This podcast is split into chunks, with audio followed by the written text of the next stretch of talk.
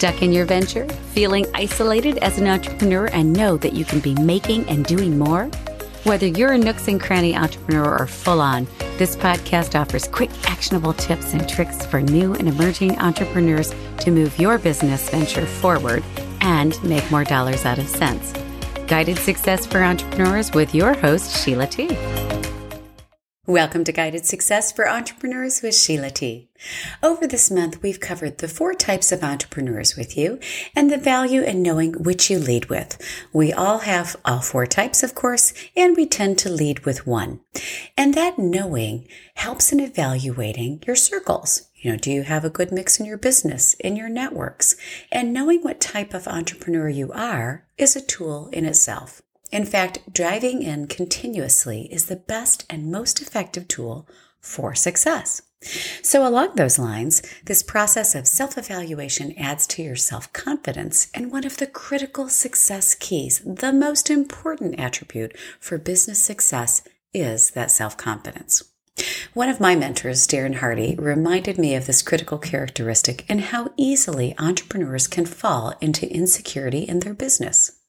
He shares a story of an entrepreneur that was in deep in debt and could see no way out. Creditors were chasing him, suppliers were demanding payment, and he just couldn't see a way out. He was so distraught and distressed, he sat in a park thinking if anything could save his company from bankruptcy, and even considered killing himself. At least in that event, his family would get something. Suddenly, an old man appeared before him. He sat down next to him and said, I can see that something is troubling you. After listening to the entrepreneur's difficulties, the old man said, I believe I can help you.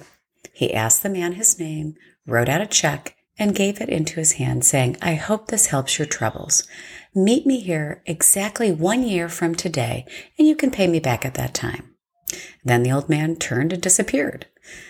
The businessman saw in his hand a check for $500,000 signed by John D. Rockefeller, one of the richest men in the world.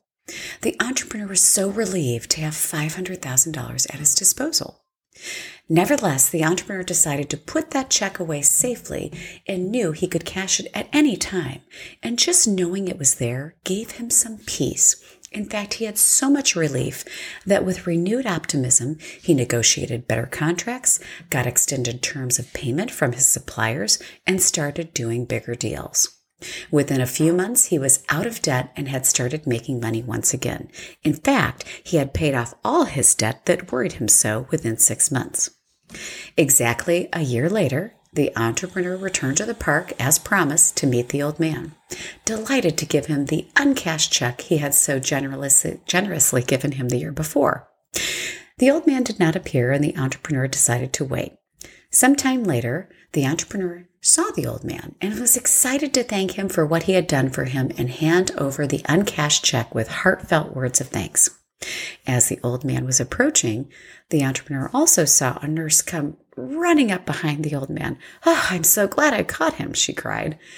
I hope he hasn't been bothering you. He escapes from the mental hospital many times and tells everyone that he is a Rockefeller and writes them checks. And she took the old man with her.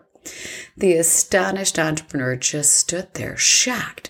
Throughout the year, he had been confidently negotiating, selling, buying and selling huge stocks, and having bigger deals, convinced he had a half a million dollars at his disposal.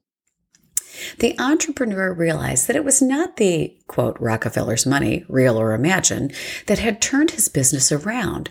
It was the newfound self-confidence that gave him the power to achieve anything he wanted. And it came from his own efforts, commitment, dedication, and hard work. And the idea that he had at his disposal $500,000 anytime he might need it. When we allow doubt, hopelessness, and frankly a bad narrative to creep in, we quash our confidence and effective problem solving becomes difficult to impossible because we're often focused on what we don't have or what's not working. So the tool of identifying what type of entrepreneur you are, for example, reminds you of the gifts and talents you possess, the commitment, the dedication, if you will, and that there are solutions to shoring up any gap areas you may have. Since we are deep into the holiday season, this is such a timely and worthy topic as the holidays can easily creep us off track and ruffle confidence because there are a lot of distractions that come with the holiday season and end of year for business. Whether your business is knocking it out of the park or maybe a bit behind, remember that continual self development and reflection is crucial to maintain business confidence. If you find that you've been nose to the grind and perhaps haven't looked up and out of late, this is the holiday season of sort of automatic socializing. So seek out mentors, coaches, and expand your circle with confidence boosting partners. If you would love to learn how I might further support you beyond this podcast, remember you can always schedule a discovery call with me for what's working, what's not working, and what you'd love to have working in your business or business idea. The link is always in the show notes, and you can always find that discovery call on sheila-t.com as well. Thank you for joining me. I'm Sheila T, and until next time, wishing you a fabulous week.